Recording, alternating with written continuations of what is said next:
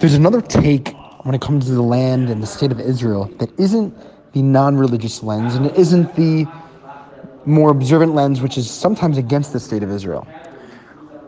This view is actually known as the Mizrachi view, also known as the religious Zionist view. How this differed from what we said previously is this actually started with this group called Chovevei Zion, which is led by Rabbi Kalisher, that they wanted to use the Torah in settling the land of Israel. And like I said previously, also the Netziv from Volozhin was also behind this, and several other major rabbis at the time. But what they wanted to do was they said that the reason Jews are Jews is because we're a nation. And if you're not pro nation, you're not a good Jewish person. If a Russian guy even fights for the Jewish nation, he could be considered a Jew.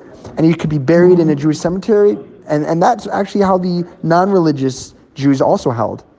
But the Mizrachi group, which in Hebrew literally means eastward, Mizrachi to the east, Mizrach, they functioned as an umbrella of the, organ- the Zionistic, like non-religious organization, but it was still separate, and it was really led by the ideology that was started by Reb Kook, but also was developed by many others, which was the fact that just like Joseph from the Torah was sent down to Egypt for the future of the Jewish people, which would lead to the exile, there will also be a time where people will need to redeem themselves and return to Israel just like Joseph. And therefore, the redemption starts with redeeming ourselves from the other nations.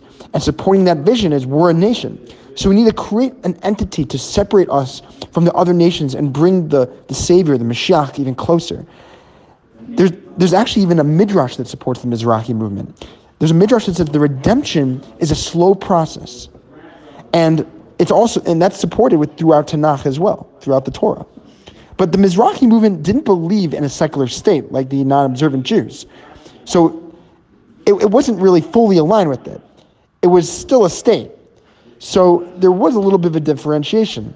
You know, the Mizrachi movement didn't necessarily fully want the state, and they didn't want, you know, religion to be basically nixed. They still wanted a religious movement, but at the end of the day, the Mizrachi movement decided to settle common ground. They'll agree on the state, but you know, just keep our religion with us, and then we'll move forward with you. That is the origins and the foundations of how the Mizrachi movement started.